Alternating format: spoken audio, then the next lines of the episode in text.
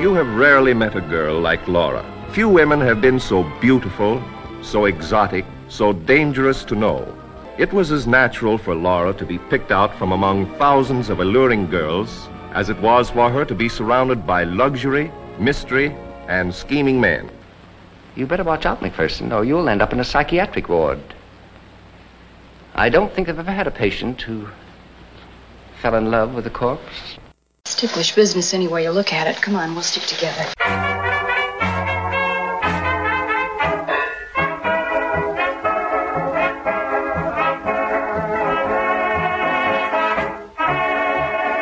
Hello, hello, hello. Welcome back to Ticklish Business, the podcast devoted to honoring and deconstructing classic cinema.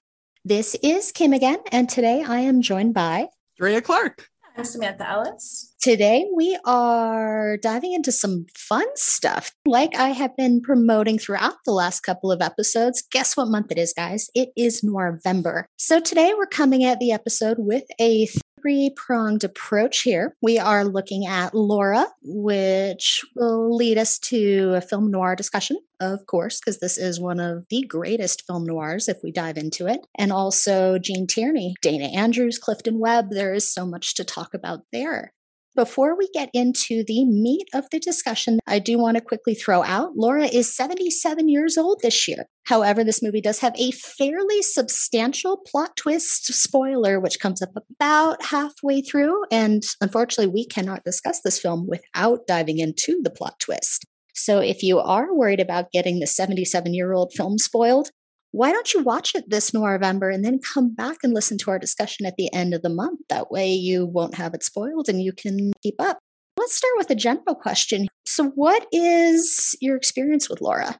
I like that version of that question because it makes it sound like talk us through your emotional journey as you watch this film rather than when did you watch it. As I just confessed to the two of you, this was a first time viewing for me. And it is such a cornerstone film. I think I thought I had seen it or something. Oh, and I've then been there. right? And then it started, and it's like you know Gene Tierney's face so well. I was like, sure, sure. Yeah, I know this. Beautiful. Yeah, uh-huh. I know. Th-. But I hadn't seen it. I talked about it, I've heard about it, I hadn't seen it. And it's reminiscent of so many things that I love beyond just noir, but I love a mystery. A lot of good noir does feel like a mystery, but a lot of it doesn't have that. A lot of it, you know exactly who did what. You're just wondering if they're going to get away with it, that kind of thing.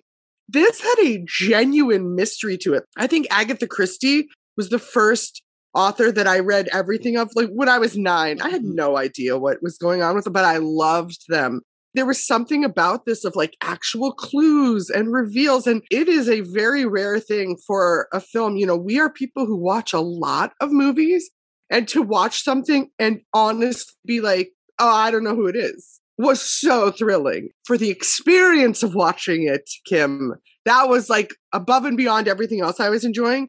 The fact that the mystery was actually mysterious. Whew, what a ride. I loved that. Awesome. How about you, Samantha? As I was telling you guys before we started, I definitely have a history with this film. I've seen it many, many times. I've introduced it to several film friends.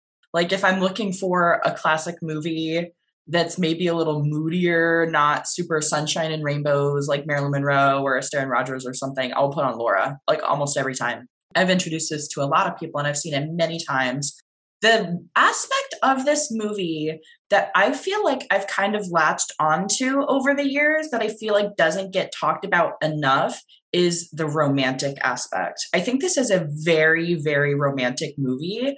And the love that McPherson has for Laura and how it develops through this film, I feel like is one of the most underrated classic film romances. And that's the angle that it gets me I would definitely be happy to talk about that further when we're we going to. I'm sure yeah, we're yeah. going to. I, I, don't think my I've head went wanted... a couple places as soon as you said that, so we are going to have to do that.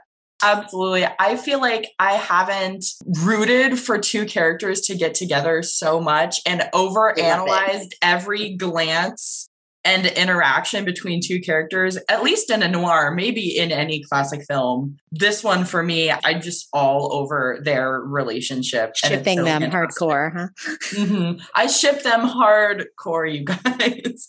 But I mean, super strong supporting cast, the cinematography, the score that everyone talks about. It is one of those perfect films for me. I'm really a similar boat with that. I had a very long film noir phase. Film noir was next to musicals, kind of the thing that got me into classic film. Granted, that was tied in with my crush on Richard Widmark, which dates back to like middle school or something like that. But that propelled me into noir, which took me to this movie. This is one of those movies that's just always kind of been there. Then there's that whole Dana Andrews thing. You know, you can't go wrong with the fedora and the coat and the smoky noir lighting and all of that. So this is I'm in the same boat as Samantha in terms of I've seen this movie so many times. I probably couldn't even come to how many times. It's just it's one of those films that you can call a perfect movie for me and really it's a gateway film to me. One of those ones that you dive into and these like Samantha just said, oh the the performances, the look of this film, there's just the supporting cast is so deep and so rich and it just speaks for itself that propels me into the next thing I was thinking of for anyone who might not necessarily be familiar. How do you define film noir? This is a film noir classic. We've talked about that. How do you define film noir in your head? What do you think about? That's a, that is a very loaded question. I think so many film noir fans really struggle with that question because there are so many answers and noir has such a wide scope compared to other genres of what can fit into it that it's a little harder to define than something like a musical. It's like if they sing it's a musical. you can't really pinpoint a noir quite as easily, but to defer to the knowledge of, I, I couldn't bring up answering a noir question without bringing up Eddie Muller.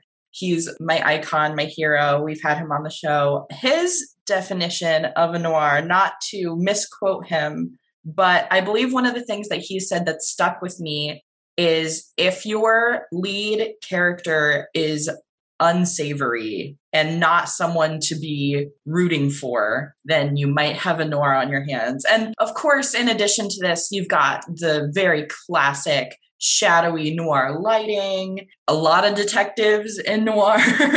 so I would definitely put this under that category. Just sort of movies that really capture the underworld the people who have dissected Laura, and when I wrote about this, in contrast to where the sidewalk ends, which is another Gene Tierney, Dana Andrews pairing, they're kind of opposite sides of the same coin. Where the sidewalk ends is very classic underground gritty noir, but Laura is sort of a high society noir by comparison. But I am very curious to hear your guys' definitions as well. My thought of noir is it's a crime centric story that focuses on the personalities of the crimes. And you often get it from a lot of noir is post something already having happened. It's less of like the unfolding of it and more because obviously another key component in noir is the detective role. Sometimes that's an actual detective, sometimes it's a police officer, sometimes it's a person trying to piece together something that went wrong in their lives. But it has this sort of like, oh, I'm unveiling clues because this crime happened like Samantha said, there's differing levels of society that you'll see noir based in, which is great because it's so much more about human responses in the like tightly compacted, emotionally fraught scenarios of what would ripple out from any given crime. Most of these crimes, like there's a murder, but you know, we've seen things where there's also a jewel stolen, someone who's been like gaslit. There's other exciting criminal activity along with murder. But yeah, I think of them as crime based human revelations. How's that? How's that look at a bumper sticker? I love that. And I do have to throw this out as we determined last episode with Halloween or two episodes ago. We like crime. Very true. I think noir appeals to all of us individually. And this noir specifically, as I mentioned, it really appeals to me for the romantic element. I love a good romance, you guys. You you know that. Not to mention Dana Andrews. Just saying. You can't. Uh, you don't even have to say. Dana Andrews. Can we just get into the romance? Because it's killing me. Now, Samantha's brought it up twice, and I have such heavy thoughts, so many thoughts. Before we get into it, here's a short little ad for our Patreon. If you are a fan of old Hollywood, classic entertainment, and the joy of pop culture history in all its forms, please subscribe to our Patreon page like these wonderful people have Christine Meyer, Danny, David Floyd, Jacob Haller, and MCF. Our Patreon website is located at patreon.com slash ticklishbiz. Be sure to take a look at our other channels as well. We're on Twitter at ticklish underscore biz, as well as YouTube and Instagram. Help us out. We're looking to get to 300 subscribers on Patreon so we can start a new ambitious series examining TCM's must see movies and why they matter. Now, back to the show. Laura drops us into the action in a high society New York apartment a police detective, played by Dana Andrews, is investigating what we believe to be the, the murder of Laura Hunt, played by Gene Tierney. And throughout the first act and a half or so, we kind of develop this rich blend of characters. We have a delightful gossip columnist Waldo Lydecker, played by Clifton Webb, who took Laura Pygmalion like, kind of molded her, turned her into, in his mind, the glamorous, beautiful society woman she became. She's built as this cunning career woman. We know what happened to career women in the 1940s. She met and fell in lust, love, with Shelby, played by a very young Vincent Price. And he, but he's also involved with a older society woman, the delightful, delightful Dame Judith Anderson, who we can never say good enough things about. And then it just turns into is it a murder mystery? You know, when Laura shows up eh, alive, like I said, there are spoilers in this podcast. It turns into who died and how that led to it. This Otto Preminger directed the film, and let's dive into the romance topic. It's important for, especially if you need a refresher or if you've just decided to listen to this sight unseen of the film itself, that I'm assuming the romance that Samantha is speaking of is we have Dana Andrews playing the cop who, at the beginning, Laura has been murdered. She was found with her face shot off in her own apartment. It's horrifying. He is based there in the most feminine, girly, frippery, don't even know what minimalism is apartment, just sort of ensconced in all of her things, reading her diary and her letters and staring at her picture and she looks like Gene Tierney. So the painting is to? the important yeah. That pa- painting, painting of herself above her own fireplace, which I aspire to do myself one day. If I ever get a fireplace, I am putting nothing except for a painting of myself over it. So he's become very enamored and kind of obsessed with her. And then, of course, there's you can't talk about the romance without the first big reveal, which is da da da. He wakes up having fallen asleep in said frippery apartment and Laura herself is standing there and is like, Who dis? How are you in my house? Why are you reading my diaries? What? huh? And she's so chill about it. She's like, Who are you? I'm like, Lady, it's amazing. I'm like, These people do not worry enough about the strangers who are in their super flowery homes. I feel like Samantha should speak first because I have a lot more what about this romance and you have a lot more. Oh so i feel it would be more fair if you spoke first. Let's do that. That is possibly true. The more that i think about the romance the more layers there are to it. And this is another one of those movies sort of similar to and i say this every time i speak on this point similar to my man godfrey where it's one of my favorite movies of all time. I can never watch it the same way twice every time I watch it, I pick up on something new. I get a new insight, a new outlook. And the more I'm thinking about it as I sit here, one of the reasons why I love this and I love McPherson's character so much is there is some real male emotional development here. He starts in this movie with, oh, yeah, because Waldo asks him if he's ever been in love right at the beginning. And he's like, a doll in Washington Heights once got a fox fur out of me, and he calls them dames, and obviously has little respect or care for women at the start of the film. And then he finds himself emotionally invested in this crime. And you never really see a movie where a cop or detective falls in love with a murder victim. I find that so unique and fascinating. Loving true crime and loving romance. It's like, wow, let's combine them. So that to me is always fascinating. But he really gets some emotional investment here. He really sinks his teeth into the case and into her life. And he falls in love with her throughout the first half of the film. And it's so interesting to see their reactions once we see that Laura is alive because basically, for lack of a better phrase, he sort of has fanboyed over her. He's developed this mental picture of who she was based on him piecing together this crime and these people's lives. And then here he is seeing her in the flesh. So that must have been just an emotional blow. And then seeing how they actually interact and how their relationship develops over the second and third acts of the film I think is just so fascinating. And it's really subtle too. They have one tiny peck on the cheek at the end or towards the end. But other than that, it is really, really minor. And you have to analyze and overanalyze, like I have to really pick up on some of it. But I think just the fact that on both sides, it makes him grow as a person. And on her side, she has really only gone for these superficial, rich guys as far as what we've seen. And here she is falling in love with this detective who's come from basically nothing.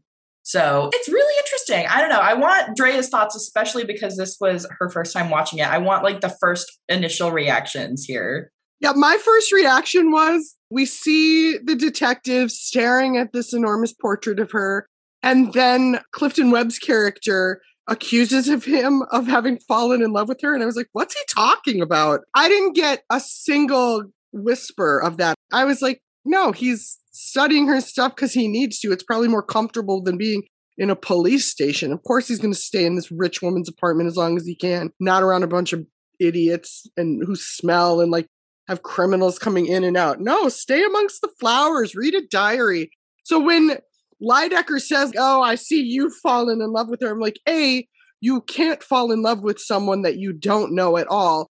And B, once that's suggested, and I'm like, Oh, is that what you want me to think? Because I didn't think it was pieced in very well. Because I love that idea of a detective falling in love with a dead woman is a really like, gothic, like, what a cool concept.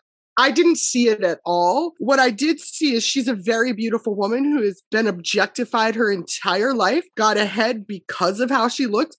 also her brains. But much like everything else Laura went through, the idea of this beautiful woman whose intelligence always had to come second to how people saw her visually and then the box they put her in. So on that side, I was like, well, it's nonsense to think he's fallen in love with her, even though thankfully he at least had access to like her letters and writing, but it's the same as someone who reads my tweets doesn't know who I am, you know? But I found it more upsetting to think I didn't see her returning any emotional reactions to him. I didn't see them like spending much time together. When they had their like kiss at the end, I was like, wait, what now? It was ridiculous enough. You thought that that was being set up for him to be interested. When in the world did she return those? What have these people spoken about a single time that was not? I'm like, oh, Jesus. I'm on Lydecker's side, not the place you want to be when you're watching Laura. I was like, he's not wrong. I mean, he didn't go about it in the right way, but he's not wrong. Yeah, Dana Andrews looks like Dana Andrews get your kid off, lady. But this idea of, oh, there's this love story. Anyway, I honestly, I thought that was the weakest part for me is like, oh, I feel like they would have finessed that more if it had been made later on because I didn't get a sense. And I also, my difficulty too with the growth of the detective, I didn't see that at all. I found it more snobbery that he would presumably the dames and dishes or whatever that he dated before were not as high class as her. And so Laura, just by virtue of her wealth and beauty, got to be given these characteristics of like a woman worthy of respect. Whereas the women of the lower society that he deigned to romance before, he could be dismissive. It made me dislike him that like he would make those delineations. I was like, what a jerk.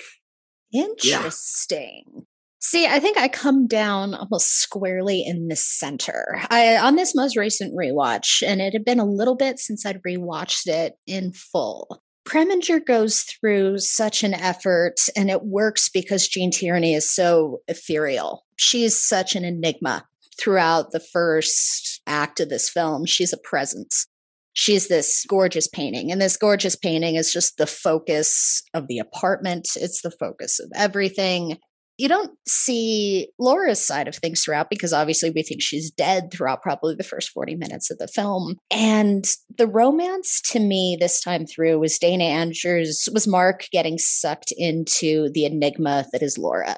You've got that gorgeous, haunting score playing throughout the song that, I mean, everybody from Andy Williams to Johnny Mercer is covered. I believe Johnny Mercer wrote the lyrics and he's getting just suckered in. He's getting pulled into the power that they seem to want to play up with her as a character.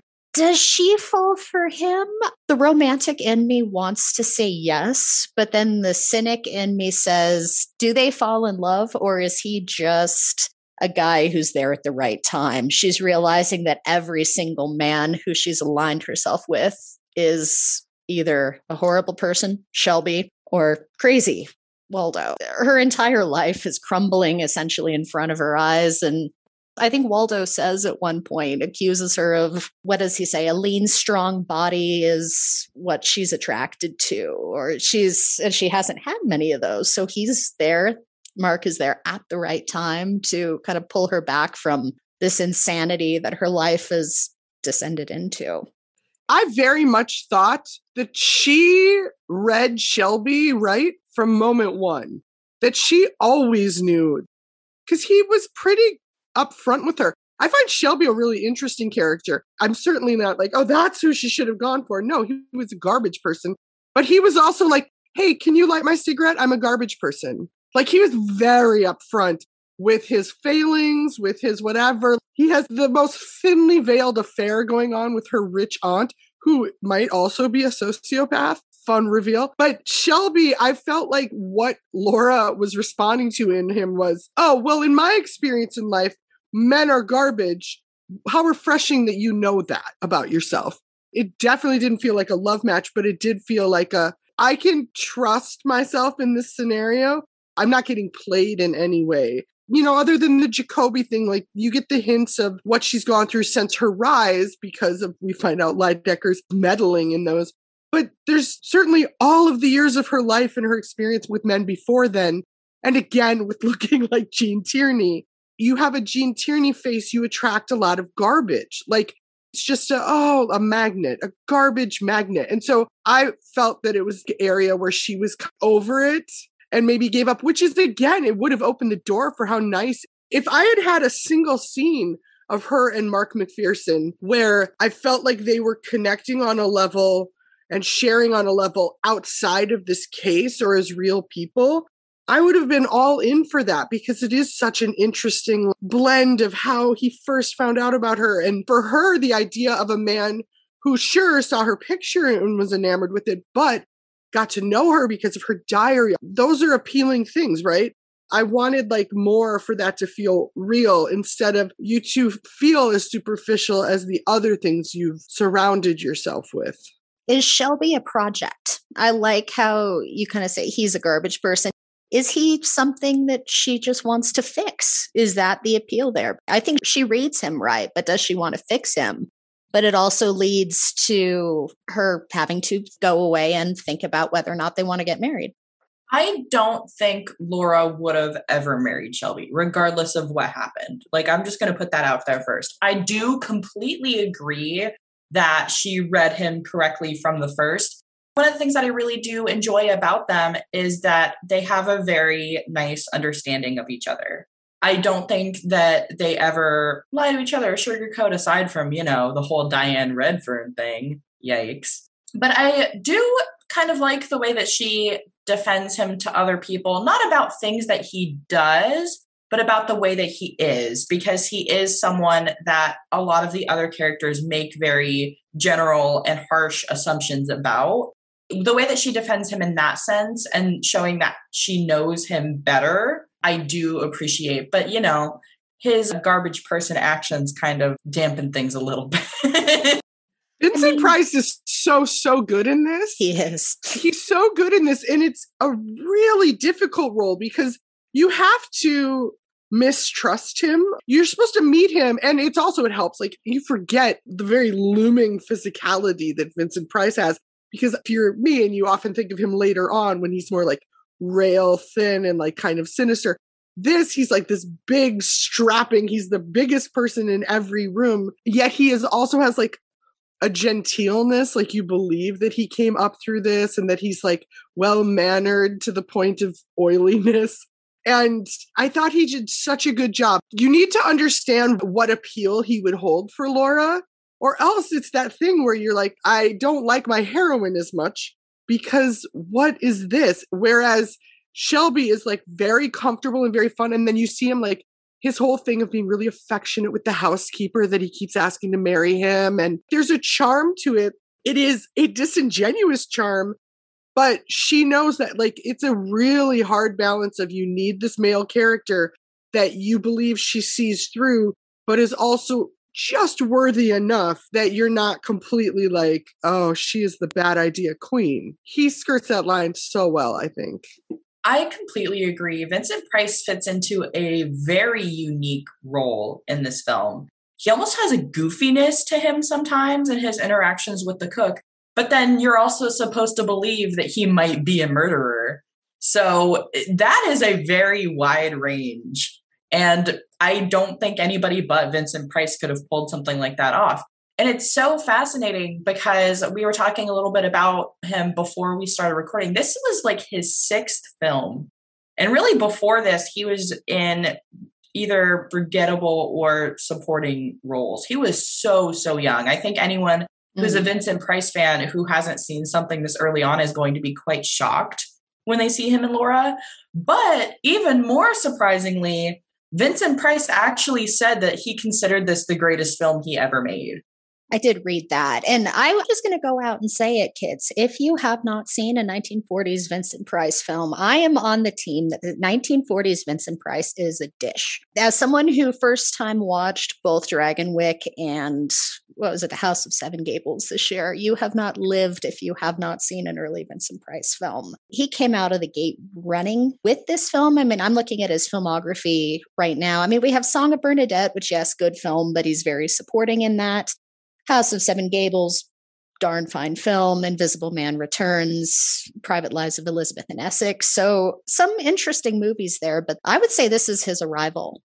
I love I how you said that because he is so comfortable. That's a thing, right? When we see stars, like that's mm-hmm. part of it is just this level of comfort that they have in a scene, in themselves, in a moment. And there's a lot in this Preminger is a fantastic director for like suspense and moment. This is pre, you know, he's not like, ooh, I'd really like some Soviet style moving camera. And like, no, he is a very locked off theatrical shooter. And because of that, you know, you get wider shots. The further out you get and you see how people move, the more awkward they can look especially when you have really mannered blocking like okay you need to go from here to here and this is all really sort of like technical to say that Vincent Price, being this comfortable, that young, and working with people older than him or more experienced than him. But this is the perfect segue to talk about the real ingenue introduction of this movie, which is Clifton Webb.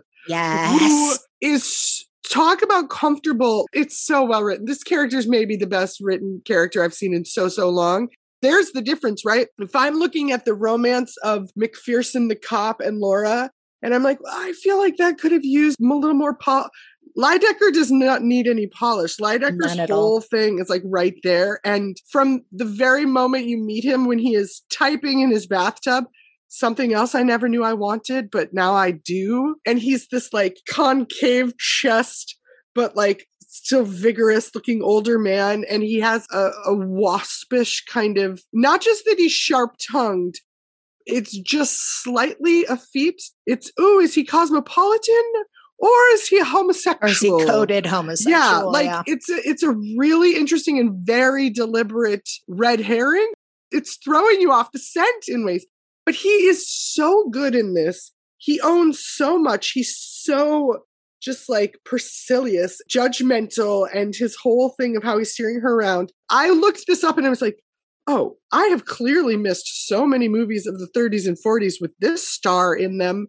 And no, friends, I did not. He's like got a couple uncredited roles. So he's apparently this Broadway actor, but like the casting of Clifton Webb and then just being like, do your thing, man, was a stroke of genius to me. And in one that Otto Preminger had to fight for. And he was so right. Like those are good artist instincts of you want someone who is going to surprise you. And much like I'm so happy that Samantha brought up the other thing that was great about Vincent Price is you could believe that maybe he was the murderer and you needed that for Shelby.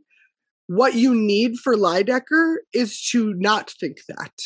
And but not in a way that when it's a reveal that you're like what? It's like such a tricky layered so fun yeah i just have to throw out that it's hard for me to even believe looking at him that he's even capable of it.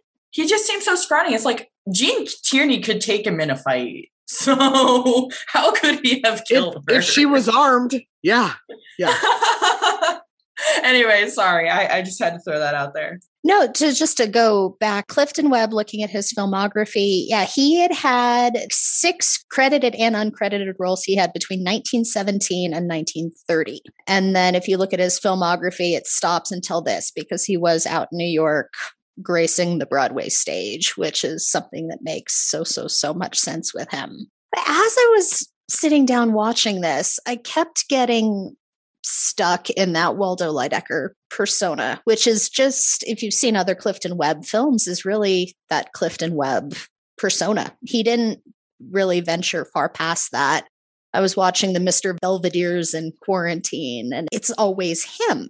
I wanted to hear how you both read that character. How are we supposed to interpret that? Are we supposed to read that as a coded homosexual? Are we supposed to see him as something else because I did see what Lydecker is rumored to be based off of Alexander Woollcott, a columnist from New York in the 30s. And I did listen to some radio clips of his, and you can hear the similarities. Lydecker's the star to me of this film. It's the character you remember. He's dynamic, that wit. It was his first role back, and he was nominated for Best Supporting Actor. I mean, to me, that in a heck of a hard year. But what did you both think of that character?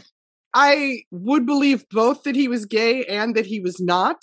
Obviously, a sexual relationship was not even his concern, so it didn't matter either way. His mentality of it made sense to me of an extremely wealthy man, especially like making him a gossip columnist, like someone who just is toying with people all the time. The disconnect you would get from humanity with that role, if like you are seeing people in this way, he was so disinterested in her as a beautiful woman approaching his table when they first met. I didn't ever think like, oh, this is a guy who wants to get with her because I thought he could have made that happen before he Pygmalioned her into like a very sophisticated woman. Like when she was more of a struggling like newbie or whatever. She did show a good amount of backbone, but I thought if that was just the end game, that would have happened for me, it was a much more interesting and complicated relationship because it had a possessive element and it had this almost like a pet. Oh, I helped build her. And he, like, again, continually gives her credit for having the intelligence and wit and shine and beauty rise up, but that he also wants the credit for, like, I did this thing, I honed her, I introduced her. her to people, I made her. And what he made her because he was like, oh, she is a rare gem. And I like to collect nice things because his apartment is also chock full of nice things. And the idea of like, no, I would like this beautiful, witty woman on my arm. She is my thing. Even in a in one of the voiceovers, there's something about how like no one ever saw one of them without the other. They were always a pair around town. And I think for him, it was much more important that he had her as an accessory, like his carnation, it was part of what he was known for. It was like, oh, yeah, I have a cane and I have a carnation and I have this woman. And these are all things that represent things about me that you should admire. And I have honed them and earned them, and no one else can have them, which is so much more complicated than just oh, she's pretty and I should get to have sex with her and no one else, you know? I could not agree more. Drea definitely hit the nail on the head with that assessment. I can't say it more to that, honestly, because I completely agree. It never felt sexual to me at all. I don't even want to think about it that way, to be honest with you. but there was that obsession. Like Laura was something that he possessed that he didn't want anyone else to have or ruin. As far as the homosexuality, to be honest, I think that's much more of a Clifton Webb thing than a Waldo Lydecker thing. But at the same time, I cannot physically imagine anyone else playing this role. He was born to play Waldo. And if that leads to the character having any kind of homosexual connotations because he's just that gay, then I do, so be it. I do think my other queer reading of it, though, would be the fact that, again, in our introductory scene, we see it's like off camera, but he meets the very attractive Detective McPherson who comes into his house, and then he exposes himself to him. He stands up naked out of the bath. And it's both kind of a power move of I'm so above you and so whatever. But there is bathhouses. Like there's a literal like lasciviousness in historically of that kind of motion. And and I do think that because it's part of the introduction scene, there's something to take away from that. Like I said, it doesn't matter to me one way or another because I think Lydecker reads either way, but that moment definitely stuck in my mind. That's true. And I think the other, now that you bring that up, my mind also goes to it's a line that we talked about earlier where he accuses Laura of only being attracted to men for their strong, lean bodies. And I'm like, okay, that's a very sexual way to describe men. Uh, interesting choice of words. Lydecker is one of the best characters, I would say, to grace cinema. And it's fascinating to think how different it could have been. Because I know, I mean, we were talking about some alternate casting that we'll get into in a bit. I know I saw a number of articles saying Laird Cregar almost had this part. And you know what I find so genius? I didn't get to say it earlier, but it's funny you say that about Waldo because I truly feel like Vincent Price, at least in the 40s, filled Laird Cregar's shoes after he died. I think he was sort of posed as Cregar's replacement in a lot of roles. I think in something like this, where he plays Shelby or Dragonwyck or any of these roles from the 40s, I think Cregar would have played them if he had been alive. So the fact that he was considered for Waldo, I think, is fascinating.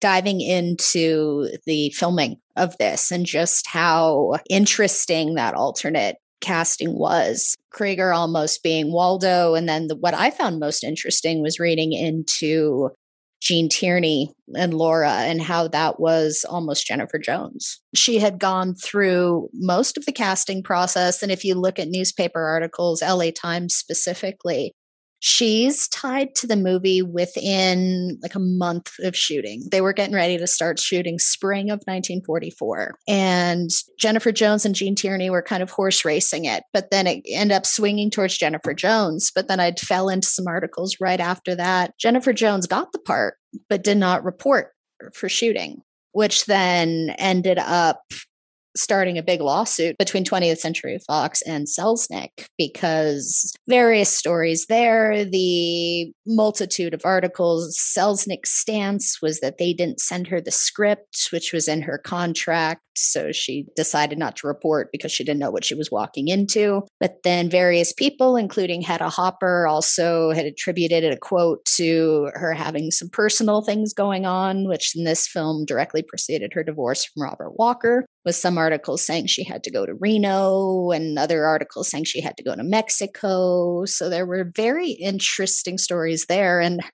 since she did not do this film, her follow up was Since You Went Away, which was, I mean, relatively solid follow up for her as well. Samantha, you and I talked about this before, and you're Jennifer Jones fan, aren't you? Do you? How do you think it would have been with Jones in that part? Jennifer Jones is sort of growing on me. I am definitely team Robert Walker when it comes to her personal life. And we've talked about this. Jennifer Jones fans are really going to come at me. I think she was brilliant on screen, so beautiful. Love Letters is a favorite of mine from the 40s. But I also believe that she was an opportunist off screen. Sorry, these are some strong words. Oh, you went there. I wasn't even going to go there. As Team Robert Walker, I concur. I didn't think we were going to. I totally misread you. I'm putting it. I, I love her. I, she's beautiful.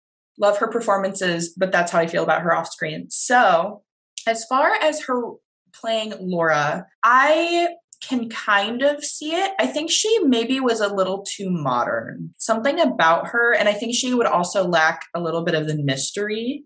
I think those two things. She would have been fine, but I don't think this would have been the classic that it is without Gene Tierney or Dana Andrews for that matter. She was Song of Bernadette. She was Portrait of Jennie. She was so young, so innocent. She was that wide eyed muse. I don't know if we would have gotten the layering with Laura exactly. that Gene Tierney brought. Gene Tierney, obviously, I think is incredible in this, but I do think she lacked a layer of sophistication or shrewdness, like an element of shrewdness. Laura should also be a suspect in the same way that you brought up with Vincent Price, that you need to think he was capable of it.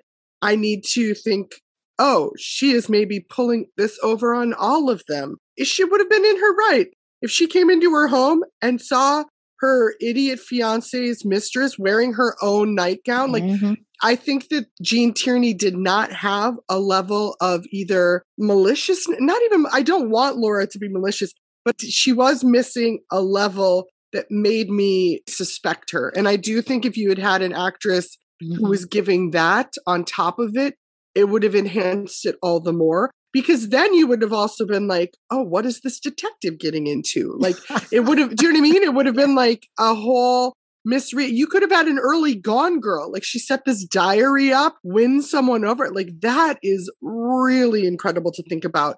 Whereas Gene Tierney shows up with her wide eyes mm-hmm. and her mm-hmm. trench coat. She's like, who are you? Why are you in my home? You're like, oh, she's innocent. She doesn't know what's going on. Because you know, like they give the lies. There's the thing of like she says that the radio had been broke. You're supposed to suspect her, and yet I don't think anyone watching this ever did. I didn't. That was a question I had, Samantha. What about you?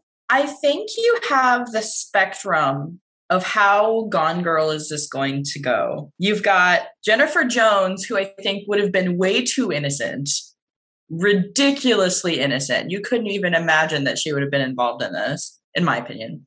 Then the middle of the road, we've got Gene, who you have the maybe she could a little bit, but probably not. But that little bit of doubt still makes things interesting. And then someone who we haven't discussed, who is also, she rejected the role actually, was Hedy Lamarr. Ooh, I didn't hear that she rejected the role and she said that it was one of the greatest regrets of her career. And she specifically said, I would not have turned it down if I had heard the score first, which I think is really fascinating.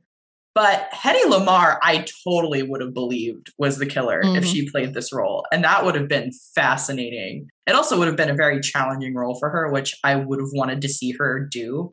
Again, like she perfectly embodies like that mysterious dark woman of the 40s. So I think that would have been so cool. But Gene Tierney is just perfect. It's a perfect movie, and I can't really change anything without changing the whole thing. Mm-hmm.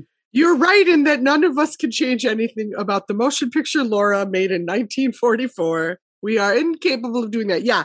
Again, these are not, oh, I didn't enjoy it because of this they are just things I could see could have been improved upon. And there's also, you know, a direction element of that. Actors are setting up the layers that they're called for in any scene. And so, should Preminger have pushed further to have her give us a little more nuance and a little more like, ooh, is she like, is she a suspect? Yeah, probably. I think too, it's interesting. So I thought I had read this, but just in rechecking it out, mm-hmm. that Rouben Mamoulian had been attached and actually had cast Laird Cregar as Lydecker, which is bonkers. But that was the perfect dichotomy of if you meet Lydecker and you're like, oh yeah, he wanted her, or is more like just an ominous, like, oh, that's a bad guy. Like, yeah, that's not a good dude right there. Whereas with Clifton Webb, you get those shades of he's the sparkly, witty side character to provide a comic relief. But so the casting changes, the directing changing hands several times.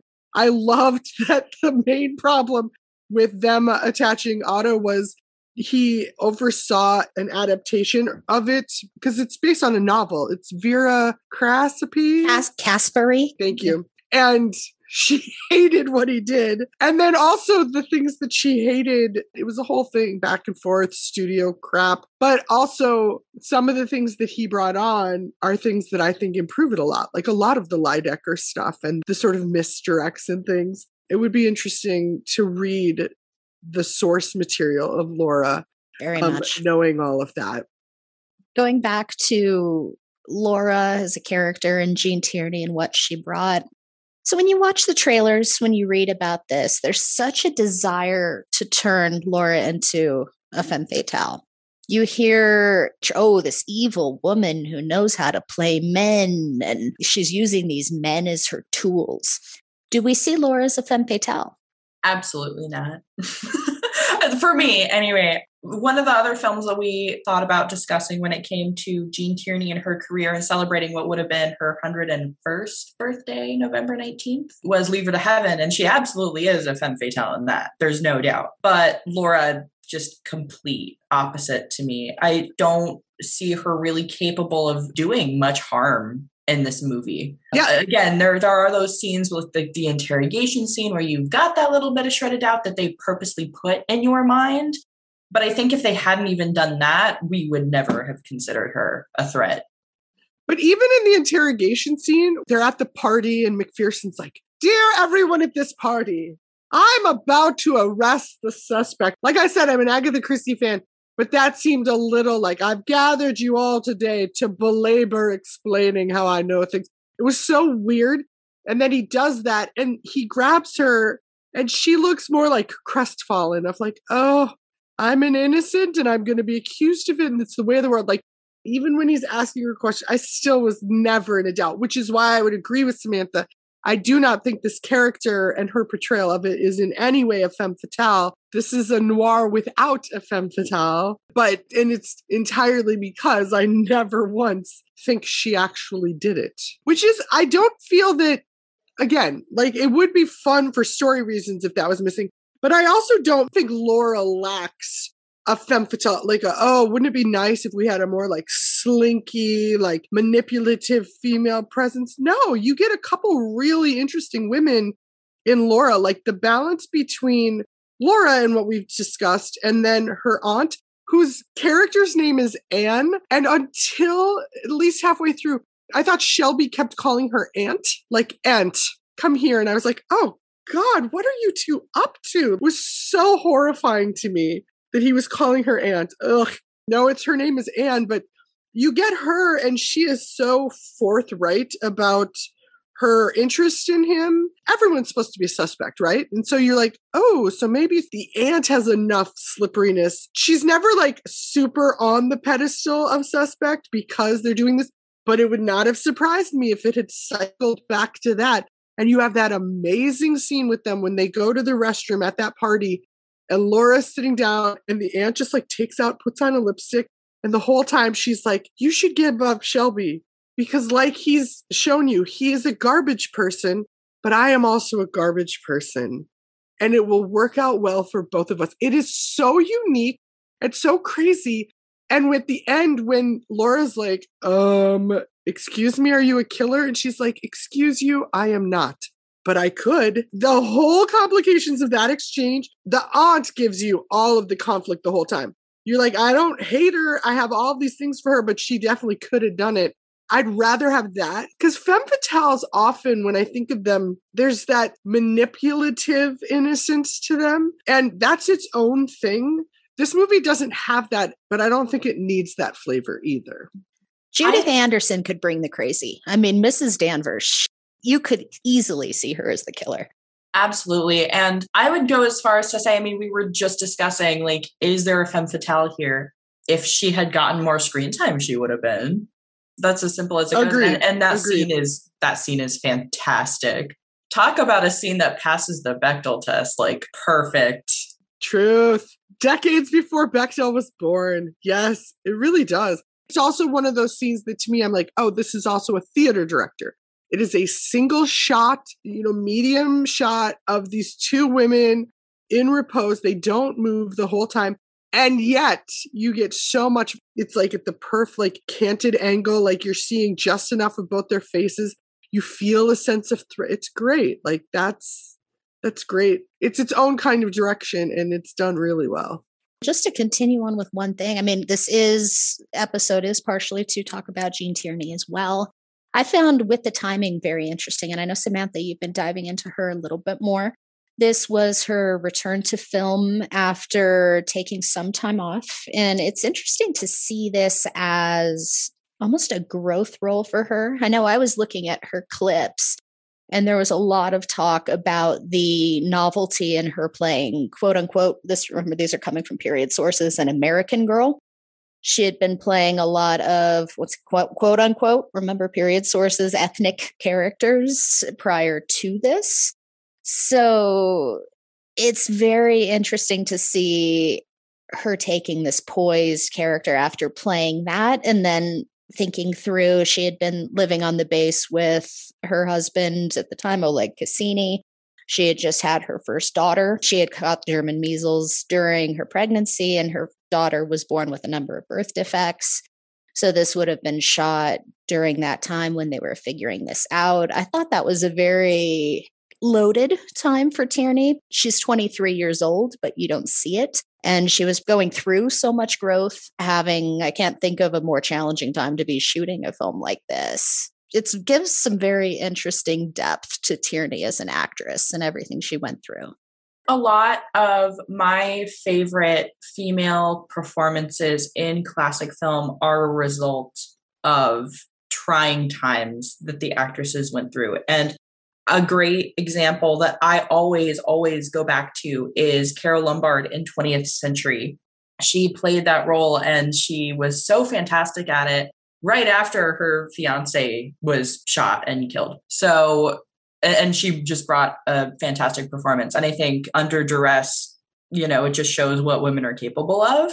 And I think Gene Tierney pulled off the exact same thing here. But I do find it really fascinating. I wanted to read a specific quote that she had because I, I was doing my research on her. I read her autobiography in research for this episode. And she was always incredibly humble about her role in this film's success. She actually said, I never felt my own performance was much more than adequate. I'm pleased that audiences still identify me with Laura as opposed to not being identified at all. Their tributes, I believe, are for the character, the dreamlike Laura, rather than any gifts I brought to the role. I don't mean to sound modest. I doubt that any of us connected with the movie thought that it had a chance of being a kind of mystery classic or enduring beyond its generation if it worked, it was because the ingredients turned out to be right. How do you guys feel about that? There's something so heartbreaking, especially knowing Gene Tierney's story about that separating herself from praise. And to me, it doesn't even read as humbleness. It has a self effacing, self loathing quality of diminishing what she did or brought to the table and how that ties into her mental health struggles, because it's not just that she had these traumatic things happening in her life, it's how her brain worked and how mm-hmm. it worked against her. And that comes across in that quote. And it's really kind of heartbreaking because she does do beautiful work in Laura. All my like issues with wishing Laura had more of a level of suspicion around her is almost more of a direction thing. I do think right. I truly think Gene Tierney is capable of having added that layer, but wasn't directed to do so. And her revisiting this and probably her other work that she's known for and seeing herself as just like a presence in it rather than a driving force is heartbreaking. I was watching some TV interviews with her, and your use of the word self effacing really kind of struck a chord with me because I know she was referencing her mental health struggles and she kept referring to it as a weakness, as a weakness she had, as a weakness in her brain, you know, a weakness that was ingrained kind of within her. And you can only imagine the struggles of someone who would have been fighting those battles and having those issues would have had at a time when we didn't understand what was going on. I mean, she went through electroshock repeatedly. And how much internalized issues she would have had dating with how we thought about mental health and mental illness when we have more of a clear lens on it now. And what a tragedy that was that we didn't understand it and she didn't have a bigger career, a longer career. I mean, she did such amazing work here. And we know she had the ability for depth. We saw it in Leave Her to Heaven within two years of this. One of the most fascinating, interesting, complex characters who does real problematic stuff. She truly was a treasure depression, especially, she had sounds like several diagnoses, but mm-hmm. depression is a sneaky illness in that it makes the people who have it, it adds to just the fact that it makes them feel terrible and then makes them feel that that feeling terribleness is unearned in some ways. I'm fully supposing now, I don't know Gene Tierney, but if you look at this woman who on paper had so many things going for her she was young, she was beautiful, she had a thriving career, she had like all this promise. To have that and feel as destitute as she did eh, repeatedly, chronically, it could be very easy to have that turn against her. Mental illness is that it like messes with people's brains in really harmful ways. And I think, especially when societally you're looking at as like, oh, this needs to be shocked out of you it was probably described to her as a weakness. So, above just feeling like that, it was probably like medically explained to her, like, oh, this is a failing in you, rather than, oh, this is part of your synapses. We're still in the process of helping people look around that. But I feel it's hard for everyone.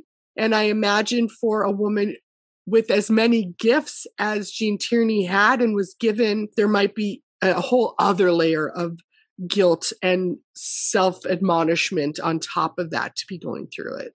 It really makes me wonder. I could never downplay the struggles that she faced her entire life mentally, but it does make me wonder how much of her own dismissiveness towards her work was due to the fact that she never really got the recognition for her performances that she deserved. She was never really critically acclaimed compared to a lot of the other actresses from her era that turned in just as good performances as Gene Tierney did. I can name half a dozen films that were probably Oscar worthy, and she was never nominated for an Oscar. So eh, she was such a product of the studio system. She was beautiful. That's what everyone focused on. And not so much her talent and her achievements in the field. And it makes you wonder is that why she thought that way of herself? I mean, a yeah, big I'm, part of Laura's persona, and that would have been, like we said, that would have been a different film with a different actress in that part. And we've all said at various points, this is a five star perfect movie. You don't get much better than this. This is one of the iconic noirs she makes this movie with her presence and her effect. She can just stand there and she contributes something to the scene. So, I mean, I would completely agree. She doesn't get the recognition she deserves. Going back to that quote, I think she is correct in the sense that it absolutely is a team effort, the success of Laura. I think this film would, would not be the classic that it is without Otto Preminger's direction, without Joseph LaShelle's cinematography, without Dana Andrews, without Judith Anderson, without Vincent Price. But we absolutely, including Gene, cannot dismiss what she brings to the table and how fantastic and subtle she is. Yeah, the one thing she definitely has that is really hard to unlock. I may have wanted more suspiciousness about her but she certainly has an ethereal mysteriousness.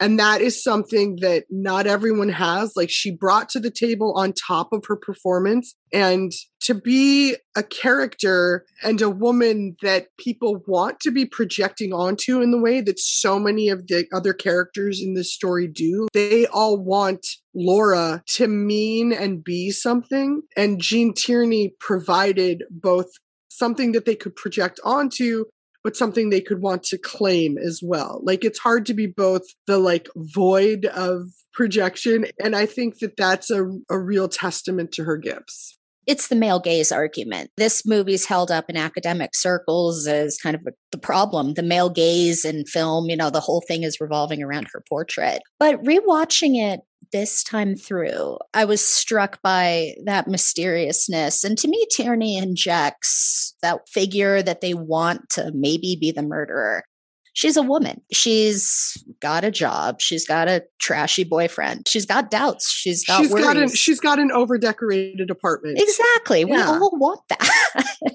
and she makes it in a team effort because Clifton Webb, the movie is not what it is without Clifton Webb. But we Gene Tierney's accomplishments need to be celebrated. Here, here. I am all for people going to explore Gene Tierney's work more. We talked about a couple of different films that we could discuss. She has so much, but I think looking it in light of her diminishing her own ideas of her talent, please posthumously go give Gene Tierney some love and appreciate what she's brought to the table. What about as a wrap up question, other Gene Tierney recommendations for people who might not be as familiar with her work? I mean, it's hard because the first thing that comes to mind is Leave Her to Heaven, which we've Mhm. already mentioned. And it's one of those like, oh, is this the generic? But it's it's like presumed for a reason. You know, like a stereotype is a stereotype for a reason. Like Leave Her to Heaven and her work in it, especially I, I really liked, I think that you said that, Kim, the comparison of that to Laura and like looking at the shades and the darkness or the sex scene. It like there's things that she's doing in that that you're like, oh, yeah, she has all of these tools in her toolbox. And I think it was her maybe most acclaimed performance. And so I'll say for like the completest element to have the broadest thing in there, I would definitely say if you haven't seen Leave Her to Heaven, see that and appreciate that. Samantha will probably have a B side cut. I wanted to make sure I didn't leave anything off. To be honest, Laura has my heart as far as Gene Tierney films go. Laura Really? has my heart. If we're looking for Gene Tierney films to recommend, Laura is going to be at the top no matter what. Leave Her to Heaven is the perfect antithesis of this. It's another fantastic movie to check out of hers. But she had such a great filmography, you guys. She really just excelled in comedies. She's covered the whole range. I also mentioned Where the Sidewalk Ends. Again, perfect other side of the coin to a film like Laura that really reteams everyone. But a few others that I just have to mention The Razor's Edge with Tyrone Power, my fave. Heaven Can Wait is a really fantastic, lighthearted film with Don Ameche. She's so great in that. Gives me a lot of like up vibes. If you watch it, you'll know what I mean. It's Um, a delight. Yeah. Absolutely. And also the other Gene Tierney classic that we have not mentioned yet today, The Ghost and Mrs. Muir. And it's great because, you know, we're in fall, we're in spooky season. Such a fantastic one to check out. I really love her in that too. I'm surprised I have others on top of that. Dragonwyck, which I already mentioned.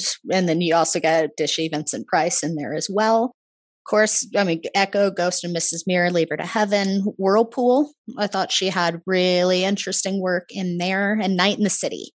I, you know, cannot speak highly enough about Night and the City as a film. Richard Widmark, personal favorite as well. But she's just, she's such a good antithesis really to him in there as well. And working with Jules Dassin, to me, that's probably my favorite, favorite noir. But she's just keeps popping up and there's such versatility there.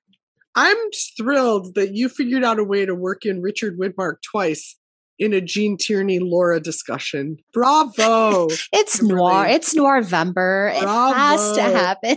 yeah. Also, that you said, Do you guys have another recommendation? And I heard that as a singular. So I said one film. And then you're like, Oh, cool, Drea. Here's 18 films. We can't we can't be reined in. I'm sorry. You know, top three means top eight. I mean, that's just how this happens. I mean, Leave to Heaven is the obvious one. If I had to recommend only one more, I would probably say The Ghost of Mrs. Muir. That'd be my my other one. I second all of your smart responses.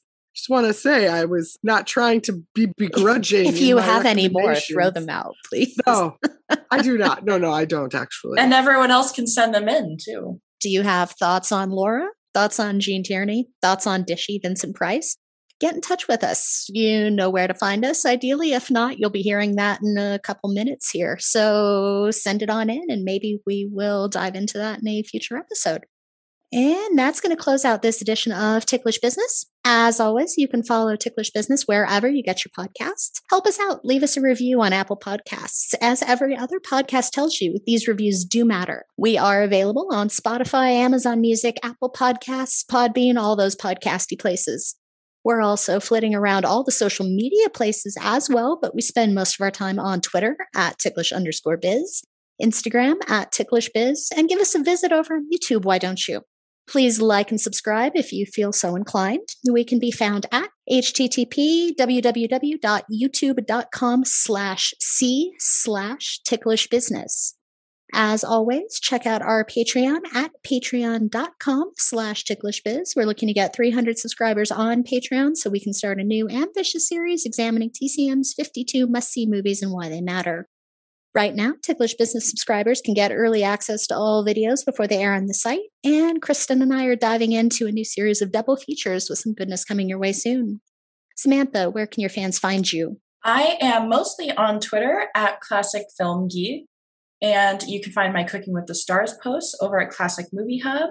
My blog is musingsofaClassicFilmAddict.com, and I am now a lot more active on Instagram at Classic Film Geek. Drea, how about you? I am a mysterious presence on the World Wide Web in that I'm a very sporadic poster. But I'm on Twitter at the Drea Clark, and I also co-host a weekly contemporary film podcast called Maximum Film, where you can find where you get podcasts.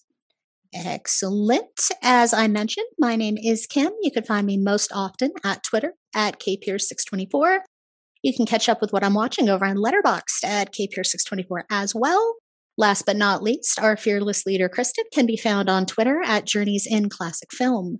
For those who are interested, Kristen will be running her annual Classic Film Secret Santa gift exchange this year. Sign up is free, and why don't you join us? It's getting bigger every year. For details, reach out to Journeys in Classic Film at gmail.com. Finally, check out our website at journeysinclassicfilm.com. When this episode hits, we'll be smack dab in the middle of Noir November and everything that entails. Remember, our birthday tribute this month is Roy Scheider, and I'll be continuing into December with something near and dear to my heart, Martin Milner, to celebrate what would have been his 90th birthday. However, with Richard Widmark also having a birthday and Steve Allen's centennial, look out for lots of Kim branded content coming to the website next month. We'll be back with a new episode soon. Till then.